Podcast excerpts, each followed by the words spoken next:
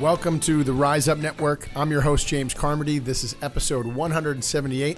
The Rise Up Network is committed to sharing the stories of servant leaders. Servant leaders that are out there in the marketplace, in the community, making a difference, impacting others. And it's the Rise Up Network's job, privilege, and opportunity to share the good news. We have a great servant leader that is making a big difference here locally in San Diego in a topic that may be a little sensitive, but it's time for a mature conversation on how we can rise up together as a community and make a difference. I have the executive director and co founder of the Alabaster Jar Project in studio with me, Susan Johnson. Welcome. Thank you so much. It's a privilege to be here. Well, thank you so much for coming on. What you're doing is, is so meaningful and so impactful. And we're going to talk about, you know, talk about the Alabaster Jar Project, the importance of it, what we can do to support you. But before we even dive into that, you know, maybe share a little bit of your background, Susan, with our network. Um, well, I, I learned about uh, Rise Up Network through um, a, veteran. Uh, my husband is um, a veteran of the United, United States Marine Corps, and uh, we met um, another person at church actually, and um, we learned about Rise Up, and I think it's very powerful. Just the messages and um, the media that you guys produce to promote servant leadership and in the community. Thank you, thank you. You know, it's it, I look at it as it's, you know, it is going the opposite direction of the mainstream media, and there's so much good news out there being done on a daily basis here in our local market of San Diego to around the country and around the world that never gets heard. Mm-hmm. And my hope is that one person will hear this, see this, and say, you know what, I can go make a difference. It's that and, pebble that starts the ripple. Yeah, and it starts with one, and it's one simple act of kindness. That's really how it all starts. You yeah. know, so the Alabaster Jar Project, obviously, very important topic. How did how did you get here? What's you know what's your background? You know, where where'd you go to school, and what's your professional career been like? Uh, well, I, I started out in, in ministry really. Um, the desire to help women who've been trafficked and exploited stems from early childhood um, exposure and vulnerability. Yeah. Um, I actually was uh, raised in Oceanside, Camp Pendleton, wow. and um, as an adolescent and a, a, teenager was exposed to and had friends that, you know, back then it, there wasn't a term trafficking, um, but I had friends that were being exploited. Yeah. Um, and, uh, and coming um, back to Southern California and learning what the term was, I thought, wow, I was so close to this. I understand completely what what it what it looks like and how somebody can fall um, prey to it um, mm-hmm. and get sucked into it. Um, I also kind of understood the dynamic of uh, the women that needed help getting out of it. Um, and that was my passion in ministry, um, working with women in Bible study groups and wanting them to understand their value. Um, how God sees them, um, as precious daughters, as um, precious pearls. Mm. And um, having come to that own realization in myself personally, I wanted to share it with others. Um, so really, the Alabaster Jar Project really started out of the ministry, yeah. Um, out of um, ministering to women and telling them that they're loved and valued, and helping out what with tangible items that they needed. What are you know? Give us some stats you know, so people can kind of get up to speed a little bit. What's the what's the reality of what's going on here? So in San Diego, we've actually been identified as the eighth largest um, area in the United States with the issue of commercial sexual exploitation of children. So that means um, typically the average age of entry into sex trafficking in San Diego which is mostly domestic. Um, over 80% of the individuals being sex trafficked are here from the United States, are girls from our own neighborhoods.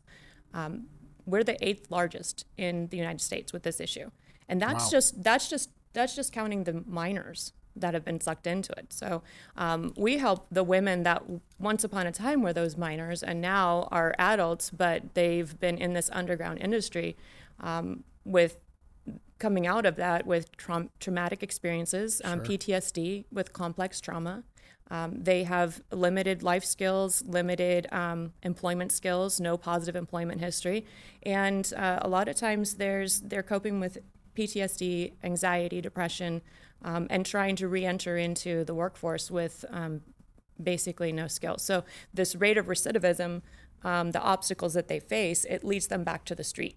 Because there's Hmm. no there's bridge there's no bridge to help them and that's what we're here to be we're So here to be fall that back bridge into what's familiar. right Wow. Wow. Okay. And do we know like what the statistics are like, you know, how many cases there are in San Diego a year or how many women or young girls are involved? What does that look like? So um, there was an executive uh, research study that was done over the course of three years. Um, Professor Jamie Gates from Point Loma Nazarene University and Professor Amy Gates. Carpenter Yeah. from um, USD, they worked on a, um, a three-year study to, uh, you know, just um, research what the dynamics were here in San Diego. And so the um, there's approximately the illicit industry happening here in San Diego is about $810 million annually. That's more than what the Padres sold for.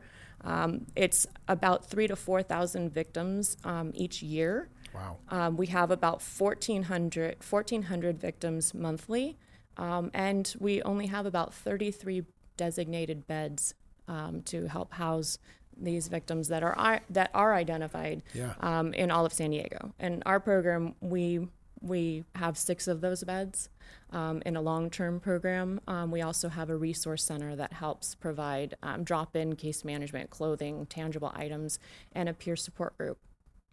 Wow. Wow. So I mean, the, you know, the numbers sound, the numbers are the numbers, but there's, it, it just seems like there's a big gap in what services are readily available and what the reality of the issue at hand is. Yes. you know, and then and then the Alabaster Jar project is is primarily focusing on women trying to reintegrate back into society. Right. So after you know they've already gone through, Hell. Hell on earth. yeah, yeah, Yeah. through you know through the system, so to speak, the Mm-hmm. process, and are now like, okay, how do I how do I become an adult that actually self sustains and Right. contributes? Right.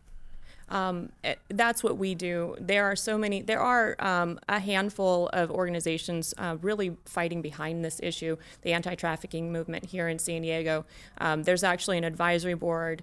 Um, the, the County Board of Supervisors um, form, formed this board. Um, Summer Stephan understands um, and the dynamics, and we love having um, her on our side. You know, there's so many amazing organizations, including um, Professor Jamie Gates. He's actually the the committee chair for the research and data uh, arm of the um, human trafficking. Um, advisory board in San Diego. Um, so there are organizations that are doing something. Um, of course, the, the biggest issue, you know, the root causes of it um, ultimately are greed and lust, um, which means prevention. If there was no demand, there would be no supply. So that you know, there are so many different aspects in how you can help um, raise awareness, how you can help assist victims, how you can help um, service providers and, and provide resources. All of it is needed. Wow. Okay. Um, before we even you know d- dive into that, I want to look at like. So we have we have this going on. We have obviously a big gap. Is it you know are, there other? What does the support look like? I mean, is it just you guys for like post trauma support? Are there other organizations that are, are doing this kind of boots on the ground efforts? Yes, actually, um, I learned of Generate Hope. Um, started volunteering with that organization. Yeah. Absolutely love them. Um, Susan Munsey is the director there, and just I'm, I'm a fangirl of, of Susan Munsey. She's she's amazing. She's also a survivor leader um, and a dynamic social worker. Um, and the program that she runs uh, is amazing and very trauma informed. Um, but it, it's eight beds.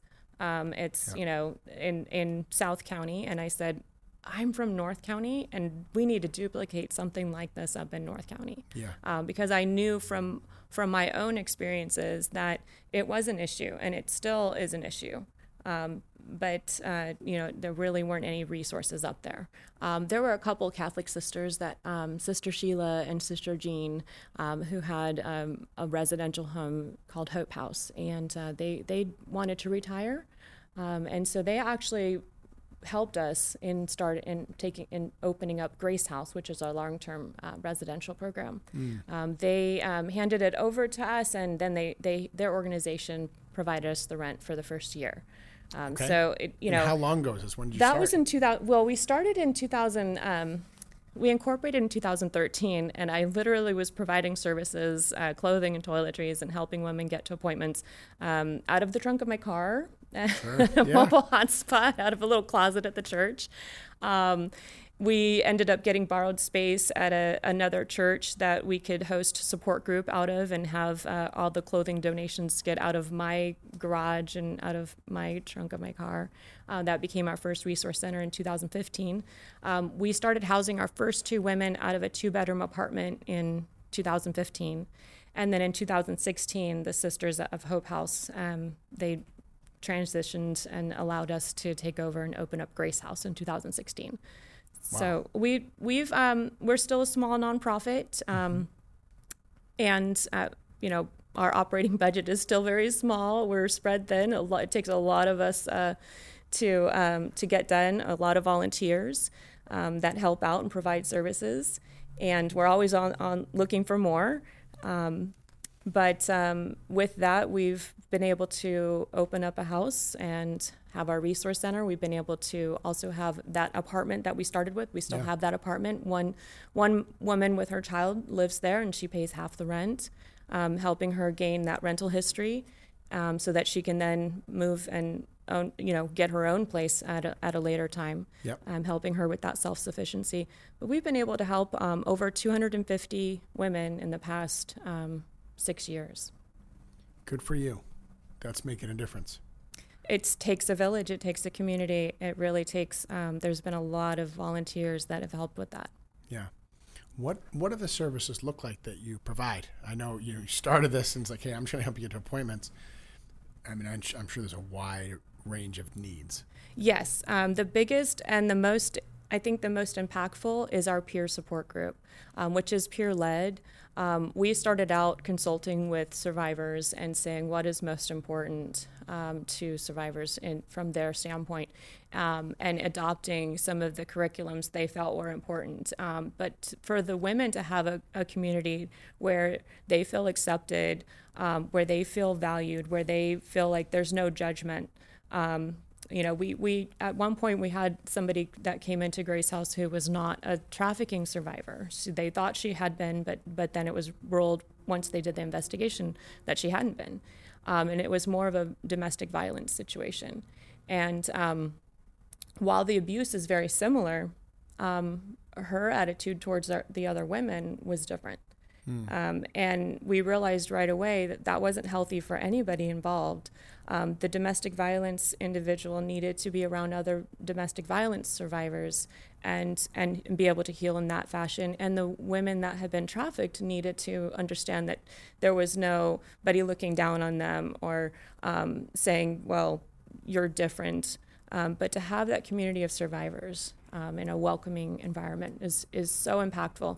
Um, our current client services um, director is a survivor leader in San Diego. Um, she actually was the peer support group facilitator from day one, uh, Marjorie Saylor.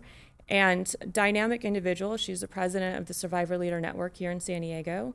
And um, I can tell you, when she took over as client services director, I got to see sit in the room when we had to counsel one of our new residents um, who had been through social service systems and kind of had this chip on her shoulder in regards to social workers. And I think she thought Marjorie was a social worker, and we had to counsel her because she was um, she wasn't following the rules and she was trying to you know do little things. And so we said, you know, hey, let's have a conversation about this.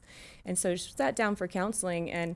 I'm telling you, um, Marjorie listened to this uh, young woman's complaints, and she kind of had this attitude. You know, the, the the client had this attitude, and and she was saying, Marjorie, you don't know what it's like. You don't know what I've been through, and and Marjorie just patiently listened, and then as soon as she had said all of her piece, Marjorie says, "Yeah, I do know where you've been through." She says, nine years ago, I was right where you're sitting. And there was this physical transformation in the in the listener. She she went from jaw drop shock to posture change and then respect. And i'm telling you she has been this individual she was um, she's 32 years old. She's working on her high school diploma. There's nobody more motivated. She has a whole year of sobriety. Um, she's she's just knocking down goal after goal after goal. And I think the key key point and impact in her life was that other survivor leader that spoke up and said, "No, you can do this." Phenomenal. Yes. Phenomenal. How how do we help? I mean, how do we get involved? Uh, well, there's so many ways. Um, sharing about um, the issue at hand, um, mm-hmm. you know, advocating that it's not right to buy sex, um, that um, it that women are not commodities, or and it, and I I say that because we primarily help women, but there are men and boys that are being trafficked as well. Sure. Um, so it's not it's not okay to exploit individuals. also, you know, primarily the majority of all our funding comes from individuals. Mm. Um, and there's a lot that we can do with that. Um, just providing empowerment and funding uh, resources, connection to services, um, community partners. Um, the two biggest needs that women need coming out of trafficking are housing and employment. Um, so maybe there's apprenticeships or job training programs or paid internships. Um, we're we're looking at trying to start a social enterprise. You know, anybody out there want to help us? So there's lots of ways. Um, number one, I'd say go to our website and learn more about us um, and learn more about the issue in San Diego. And the website is? alabasterjarproject.org. Got it, folks. So you want to write that down, put it in your phone. alabasterjarproject.org. We'll have that on our website, sdriseup.com. How about on social media? I know you guys are active there. Yes, it's Alabaster Jar Project. Okay, and Facebook, Instagram, Twitter, all of it. Um, Twitter is at Jar Alabaster. Um, okay. Instagram, Facebook, and Twitter. Um, in Facebook and Instagram are Alabaster Jar Project. Alabaster Jar Project. Okay. What are um, you know, so folks, that's your that's your charge this this weekend. You have an assignment. you need to go on those social medias, like, follow, share. You know, just to start to get the awareness out. Get yourself informed because you don't know who knows who who's directly involved in this, and unfortunately, not to put the scare factor out there, this could directly impact you.